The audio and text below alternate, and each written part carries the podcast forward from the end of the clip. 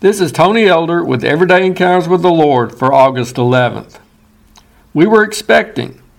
No, my wife and I weren't aiming to be another Sarah and Abraham, although we were still decades away from the late age at which God blessed them with Isaac. We were actually expectant grandparents again. Our younger daughter and her husband had announced that their first child was on the way.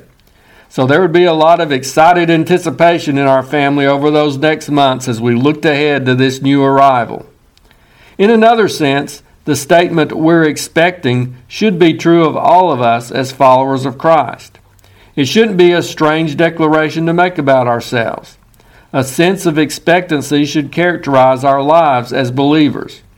God has given us certain things which we should be excitedly anticipating. For example, we should be journeying through life with the expectation of Jesus' return.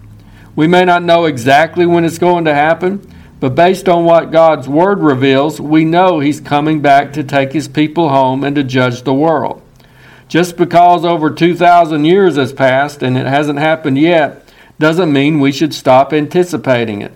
Jesus warned us about that very thing in some of His parables. So let's not lose our sense of expectancy and as a result not be ready when He comes. Likewise, we should be anticipating heaven. We may not be anxious to hop on the bus to that destination today, but we're looking forward to that eternal home once this life is over. We can go through life with a peaceful assurance about what awaits us after death. We're anticipating seeing Jesus, being reunited with loved ones, and experiencing the glorious blessings of that existence. As a matter of fact, we can be expectant concerning everything God has promised us, both in relation to this life and the life to come. Whether it's His promise of providing for our needs, of helping us through tough times, of comfort, of healing, or whatever else He has said He would do, we can live with the assurance and anticipation of it happening. If God said it, it's a certainty which we can look forward to. After my sweet little granddaughter found out about her new cousin being on the way, she went up to her aunt and gave her a big hug around the waist. Then she commented, When I hug you now, I'm also hugging the baby.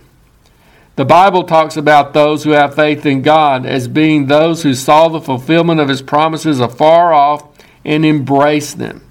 If we're going to embrace God, then we're going to embrace His promises too. We're going to believe what he says, and we're going to be anticipating the fulfillment of his words. Does that spirit characterize you? I'm afraid many of us today are living in expectation of doom and gloom as we look at the world around us. And there's good reason for some of it. God's promises about judgment, sin, and its consequences are true too. But let's not lose sight of all the positive promises of God we can anticipate. No matter what happens in the world we live in, we have much to look forward to as followers of Christ.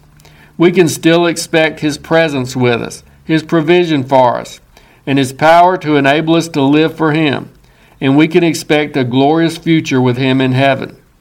Don't let anything rob you of the assurance and excitement of the fulfillment of God's promises. Keep expecting. If you're interested, Everyday Encounters with the Lord is available in both book and ebook formats. And now I pray that you'll encounter the Lord today in your own everyday experiences.